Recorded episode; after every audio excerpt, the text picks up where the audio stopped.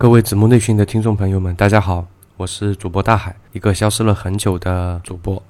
我在很早以前在节目里就有说过，电商未来的话，应该是线上线下两边都融合的那种模式。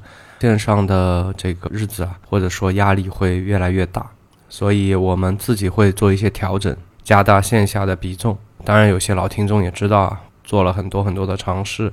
那有一些人就会理解错了，把我们想象成完全放弃掉线上的这个生意，然后就全部扑到那个线下去。我觉得这个过程当中可能会有一些误读或者是一些错误的理解。那么今天这个节目也顺带的来说一下，就我们是怎么去考虑这个事情的，以及我们在做尝试的时候，当然现在结果还没出来。但是我们可以把这个过程先分享给大家，以及在做这个决策的这个过程当中的我们的一些思考。首先，第一个点呢，是我们并没有完全放弃掉线上，只不过是在之前的话，我们线上的占比可能会要达到一个百分之八九十吧，那就完全是线上，毫无线下的这个布置。当然，线下也做过这些很短暂、很短暂的尝试，前前后后加起来不会超过三个月吧。大概就是这样的这种极其简短的常识也有做过，但由于那个时候线上实在是太好做了，所以呃很多的精力都放在线上。但今年我们已经有了一些调整，我们线上的占比已经变得比较少了。大概是这样一个情况呢，就是第一个就三个店已经压缩成了一个店。额外做的扩展是，之前呢就是全力做淘宝，现在是拓展了唯品会、贝店、环球捕手这些。当然，贝店是因为结账周期太长了，所以最终也是放弃了的。那么第二个很大的一个改变，生产端的这个改变，以前是自己生产自己卖，就是这种前店后厂的这种模式，但今年的话，我们也把这块砍掉了。当然，由于说这个圈里本来就认识一些人，所以也还好吧。就跟自己身材差不了太多，但这个包袱会小很多。还有一个很大的改变是，我们之前做电商的时候，这个团队里的人还是比较壮观的，当然不是那种特别特别多的人，但也有大几十号人。那么现在只剩了多少人呢？只剩五个，就是我们现在只剩了五个，其中两个人是拿股份的，三个人是拿工资的，营业额大概降低到了之前的四分之一左右吧。不知道大家最近有没有注意到啊？身边的做电商的人，去年年底开始吧，抱怨的比例是越来越多，越来越多了啊！都说那个电商越来越不好做了。当然，今年可能就特别厉害，这波的影响特别大。呃，因为这一次的抓刷单抓的有点不留情面，某些类目的 top 十里面八个被干掉了。你想能进到 top 十的话，它体量都很大的。呃，当然了，我们今天这期节目不是聊刷单这个事情的啊，只是说各种各样的因素、各种各样的形式的转变吧。反应慢一点的商家，他就可能最近这个肩上的担子啊，就明显感觉到重了。当然，这个事情我们也在很早之前有说过啊，应该会在一七年的节目里我们就有提过。允许我们小小的骄傲一下，我们还是提前了两年做了这个预判，对吧？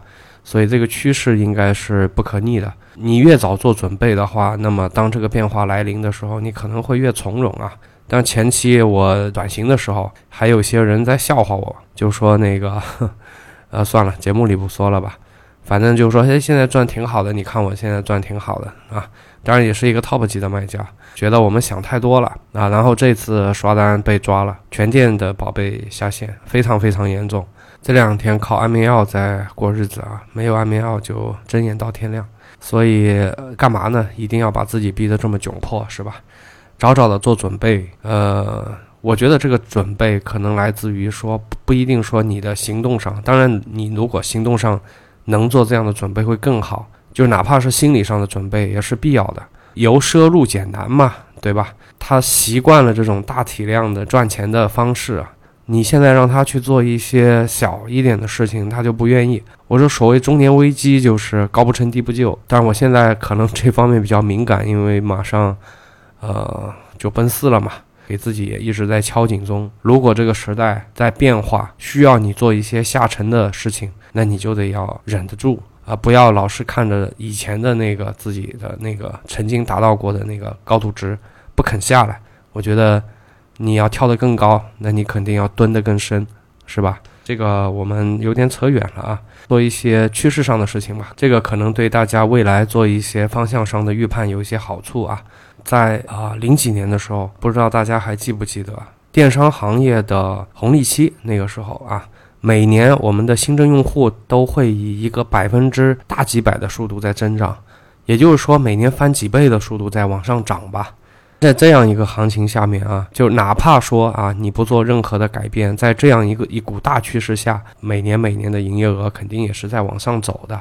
你就看一下那几年这个双十一的营业额是怎么样一个变化就知道了。但是凡事都会有一个转折点，凡事都会有一个分水岭，对吧？所以你看几倍几倍的这样的增长，这肯定有个头，因为我们人就这么点人，对吧？以这样的一个速度增长，可能很快就会到一个转折点。那么这个转折点是几几年呢？我们实际上在一七年的时候猜，应该是在一九年。又要允许我们小小骄傲一下，是吧？Quest Mobile 发布了中国二零一九年上半年的一个电商行业的一个数据吧。线上头一次出现了下降的这个趋势，下降的虽然不多啊，就是我们的呃线上的人数下降了两百万。对全中国来讲的话，这个数量级别约等于没变，但这个是一个很不好的信号啊！它居然是第一年出现下降了。那么与此同时，就是形成一个鲜明对比的是什么呢？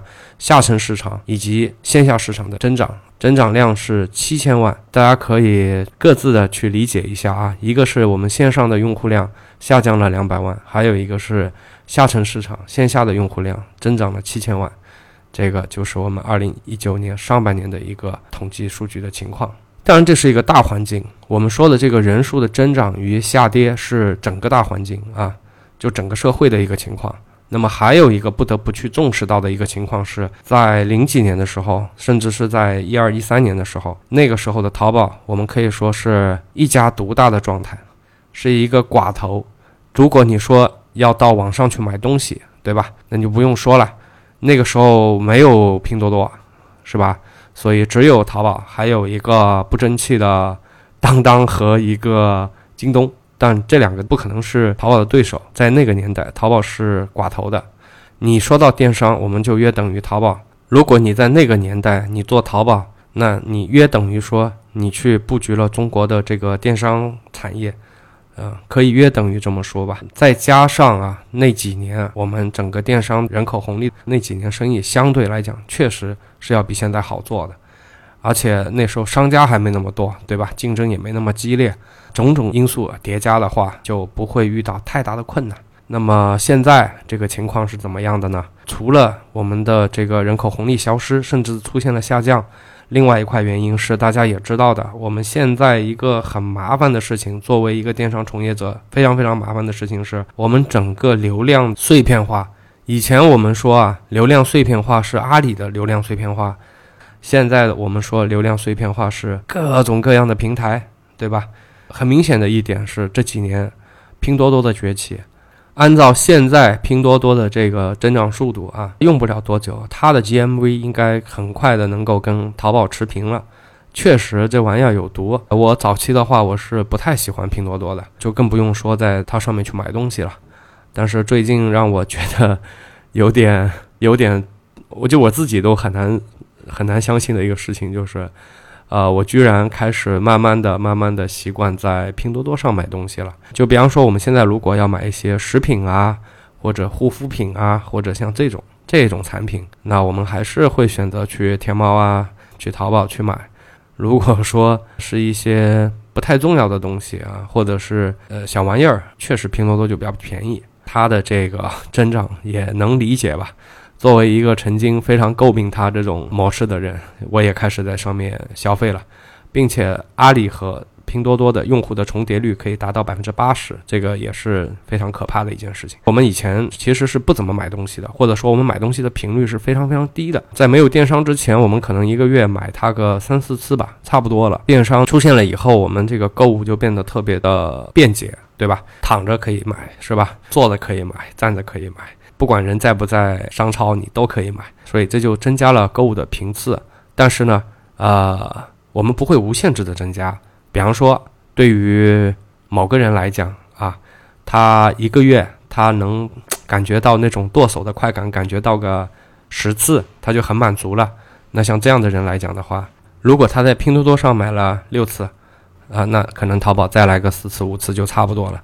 但是你要知道，在拼多多出来之前，这十次里面可能八次都是被淘宝拿去的。现在有了拼多多的话，比方说你是做餐巾纸的，啊，现在又有天猫超市，然后又有那个多多的话，你基本就搞不动了，是吧？这块你肯定就卖不动了。你卖玻璃杯的，然后像洗衣液的这种都会有很严重的影响。包括儿童玩具，对吧？这些都是在多多上非常厉害的一些，呃，能够侵蚀掉淘宝销量的一些品类。但，多多只是一个点了。你包括说，现在我们要去购物啊，你可以选择京东啊，可以选择多多，可以选择小红书。但是小红书出事了，不知道什么时候能够缓过来。融了那么多钱啊，应该 不至于啊，应该不至于，应该过一段时间就 OK 了啊。甚至是抖音，对吧？然后快手，他们都在电商化。那包括我们在做的唯品会，像贝店，还有各种各样的社交电商，各种各样啊，简直就是百花齐放啊！国美要做，苏宁要做，你你所知道的所有的巨头都在做社交电商。呃，有些吃瓜群众会觉得这些大佬们怎么好无聊是吧？整天在那里追风，其实不是的，就是我前面我告诉大家的这个数据啊，就线上的第一次啊，就出现了下降了，这个放在以前是很难去想象的。一边降了两百万，一边增了七千万。如果你是这些大佬，你怎么布局呢？你是不是朝着那个人数在降低的那个方向在布局呢？呃，这不可能的嘛，啊，所以有时候作为吃瓜群众啊，我们也不要急着去嘲笑这些大佬们的决定。其实他们的决定背后都会有很多的智囊团，有很多的硬性的数据做支撑的，不可能是一拍脑袋想出来的。另外一个呢，我要说的是，大家有没有发现啊？以前啊，很多这种培训机构啊，这个课琳琅满目，就各种各样的技术啊，甚至会创造很多很多的名词，什么玩法，什么玩法。那么这两年明显你们应该不太听得到了，也不太看得到了。我想未来可能会更少。这个我们也是很早很早以前就有说过的。电商的规范化也是一个不可逆的一个趋势。开天猫店的很多朋友应该知道啊，这两年越来越麻烦。如果你在沿海城市啊，那么你不但能感受到平台对你越来越多的要求，比方说那个条码，比方说那个专利，是吧？以前我们听新闻里说啊，国外哪个公司跟哪个公司啊，因为专利问题又打起来了，是吧？那么现在这个就不是说国外的新闻了啊，哪怕在阿里，每天都有成千上万件的这个关于专利的一个官司，当然这个就不是官司了。就直接投诉你嘛，那你就要下架，所以很烦，是吧？你要做一款产品，那你可能还得要去申请，但是大部分作为电商卖家的话是申请外观专利啊，那么这个也是挺烦的，呃，包括还有是，就我们为什么说生产这个就判断下来，生产要扔，然后环保实在吃不消了，消防、环保，包括税收。这个这个比较敏感啊，税收这个我就不谈了吧。那么就啊，环保啊，消防这块，呃，真的受不了了啊，费用每年都在增加，而且呃，你们懂的，这个也就太敏感了，我也就不多说了吧。最近说话得小心点啊，你看小红书是吧？这么大一平台，让你管你就得管，所以。所以，当然，小红书是犯了一些不可原谅的错误，但是我觉得他挺冤的啊，因为作为一个平台方的话，确实管不过来的。有的时候，呃，由于这些信息来的太隐晦了，是吧？所以，你作为平台方，你这个没有特别确凿的证据，这个酒店多少钱一晚这个事情。呃，你总不能说因为这个这个人在上面发了一个酒店多少钱一晚，你你你就作为平台方，你你就指责他在那里，对吧？涉黄吧，这个这个不妥当。所以我觉得小红书也有那么点冤吧。那我们再说回来，作为电商来讲啊，电商人来讲比较难做的点是，大家以前就顾好一两个点，就你只要把这一两个点搞定。啊，甚至是在稍微早一点的时候，一招鲜吃遍天嘛。你只要会刷单，然后有比较好的这个刷单的渠道和资源的话，基本上就 OK 了，就可以赚钱了。那现在你看，现在我觉得这要求有点有点过分了，有点过分。我觉得就是你你像早些时候啊，有些厂家在淘宝上打的是性价比，对吧？但是现在的这个性价比你怎么打？我这里给你打个比方啊。啊，给大家做一个比方吧，呃，比如说你之前在淘宝上啊，你这个利润成本呢，去掉包装，去掉快递费啊，然后你成本控制的特别好，这个时候你还留了百分之十的利润，基本可以判定的就是你的竞争对手已经很难再去压价了，除非他不赚钱了。我这里有个前提啊，就是你本身的成本控制就比较好，但是。做过工厂的人都知道的啊，对于部分产品来讲的话，打包的这个包装费用以及说呃快递费用的话，可能会吃掉利润里的百分之四十左右。对于一些个低客单的这种产品来讲的话，嗯，毫不夸张的，大概要吃掉你百分之四十的利润啊，甚至有些可以达到百分之五十的利润就被这个吃掉了。所以你看。如果说你在淘宝上以我刚才那个案例去做性价比啊，你已经很惨了，对吧？你留了百分之十的这个利润，但我说的是百分之十不能是毛利了，当然是净利的这样的一个情况。那么现在你遇到的竞争对手有哪些呢？当然大家都知道是多多，对吧？因为多多本来就是。呃，多多会跟，其实早期的多多的话，可能很多劣质产品啊，但是现现在还也还有，但已经好很多了。他现在会跟很多的大的这种代工厂去合作，你包括餐巾纸这个事情，我就很清楚，因为其实餐巾纸，呃，能做这个纸浆的就那么几家，偌大一个中国就那么几家，不是大家想象到这么多品牌，不是的，就这么几家，我记得是五家好像。啊，就这么五家，不多的。你看的琳琅满目的品牌都来自于这几个厂而已。所以说，嗯，多多是直接跟那个厂家去合作，他推出来的这个呃产品，你怎么跟他拼价格嘛？包括呃像一些，但多了多了，像这种家居呃家具的日百货这种挺多的，他都会跟这种工厂去合作嘛。然后这个推出来的性价比，当然是一些中型的、是一小型的这种工厂，呃，不可能做得到的啊，因为你量不够，所以你对下游的话是没有溢价空间的。那么还有一个就是快递费，对吧？你也没有溢价空间的。像多多的店的话，他们可以做到通票一块二啊，但你这个一般的店铺，你能谈到一个，我觉得两块，对吧？已经很开心很开心了嘛。所以这个也不太可能做得到，嗯，当然最近这个事情在发酵啊，最近好像说有和解啊什么的，然后大家就不打价格战了，然后大家快递公司大家把价格往上拉一拉呀，有有有这个传言，嗯，但好像怎么说呢？对于这这么几个寡头的那个头部的那种商家来讲的话，他依然可以拿到那种很低的价格。他们这种上涨只是针对于中游和下游的这种客户的。我觉得最狠、最狠的一个点，对于淘宝早期那些打性价比、性价比牌的这种商家来讲，冲击最大的，我觉得应该是社交电商，而且这个冲击还远远没有到来，今后这个冲击会更大。包括现在淘宝也在布局这个东西。这也又是一个话题，我们到时候可以，呃，可以单独的，或者我没空的话，让黑泽单独的说一期也可以。关于多多和淘宝是怎么掐的，未来他们可能在哪些个点上掐起来，他们这样掐起来以后啊，对于我们这些中小商家会有一些什么样的影响？这个我们可以再说一下吧。对哪些类目，甚至是影响会特别的大，哪些类目呢？就还行吧。就这一波，你可以做个吃瓜群众，是吧？看他们在那里掐。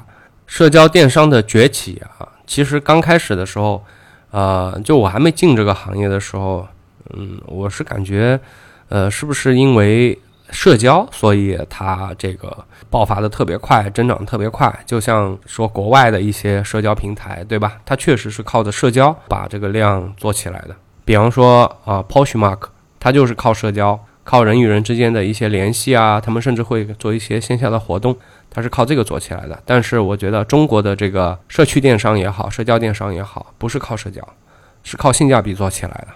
这个是我进这个行业我才知道的。我们打个比方，当然我会做一个比较极端的比方。整个电商行业的话，物流快递啊，吃掉了太大的一块利润，这也成了挺难解决的一个阵痛吧，从业者的一个阵痛啊。就你没办法，你明知道这个月啊，比方说一共就四万块钱，是吧？结果你给了快递公司，给了 给了两万多，有可能出现这种情况，所以所以也很痛，是吧？呃，但也没办法，你总不能说你在上海开店，然后这时候来了一个是成都的人吧，然后来给你买了个东西，关键你还设了一个啊，这个全场包邮，那怎么办呢？你就得你就得寄，甚至有些地区你就得亏，对吧？但是我们为了维持这个宝贝的销量啊，以及去跟竞争对手做一些竞争，对吧？大家都在包邮的时候，你不包邮，你明显要丢单子嘛，所以。这个也没辙，但是社交电商就把这个问题整一个就解决掉了，而且它这个像破损呐、退换货啊这种这种成本都特别特别低，而且特别特别的方便。啊，我打比方，手机的这个耳机，它如果说是跟工厂直接拿的话，但我们不说 iPhone 这种啊，我们说安卓机，也不说那种品质特别好的，就说差不多能用的那种，它成本才一块多钱。但是为什么说？你到淘宝上去买，你就买不到一块多，对吧？基本都是十几、二十几这种会比较多，因为你看那些卖耳机的，是不是都包邮了？所以这些东西它都算进去了，包括这种退换货啊，这种它都算进去了，所以它降不下来。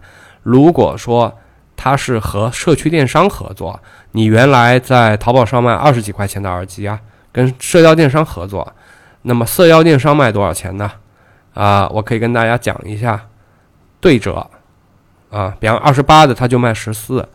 另外，像这个，像最近夏天了，对吧？大家要经常的买些饮料啊，买些雪糕啊。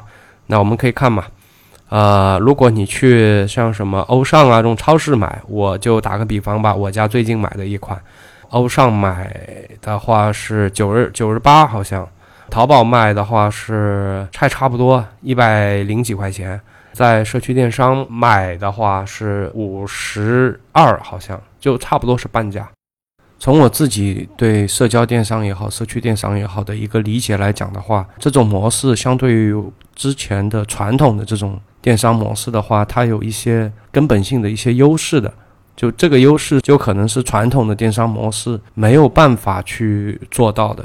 如果说跟社区电商去拼货物的物流的这种体验，人与人之间交流的这种体验，以及说啊，重点是性价比，需要去跟他拼这个东西的话，是没办法的拼得赢的。它整一个运维的成本呢都非常的低，包括说在这一块目前的这个前面我们说过，在数据上也是会更好。目前在线下以及下沉市场，每年的用户增量都非常的大。反而线上呢，现在在减少，这个是数据上的一个支撑。另外一个来讲，在资本层面的一个反应也很能说明问题啊。有些消息灵通的小伙伴可能会知道，二零一九年有三个行业啊全面获得了爆发，就是包括资本的支持。一个是我们说的这个社区电商啊，一个是电子烟啊，可能大家很奇怪，因为前段时间刚刚禁过嘛，就刚刚禁过电子烟。啊，然后还有一个是线上教育啊，那这几块都是获得资本的量，一个是绝对的量，还有一个是获得，还有一个是融资成功的这个公司的这个数量也非常大。另外呢，前面我也讲过了，但凡是你所知道的这些大的这种互联网公司啊，甚至连中石油、中石化是吧？我前面看了一个新闻啊，都要在布局这个社区电商。大家所知道的这些巨鳄都要冲进来，可能有一些小伙伴会有些疑问啊，我能猜得到的一些疑问，比方说，我这里说一个吧，就这么多的巨头冲进来，这必然会成为一块红海。那这样的情况下，你为什么还要去做？就由于这个事情太过于下沉了，就下沉到了一个社区，下沉到了几个居民楼，都到这种程度了。所以，哪怕说你苏宁要去做这个事情也好，或者是。你京东要做这个事情也好，他不可能把自己的这个公司的人员下沉到这么低的一个纬度的，所以他们采取的一种方式是通过现金补贴、分佣提成的这种模式，跟当地的一些有资源的这个人去进行合作。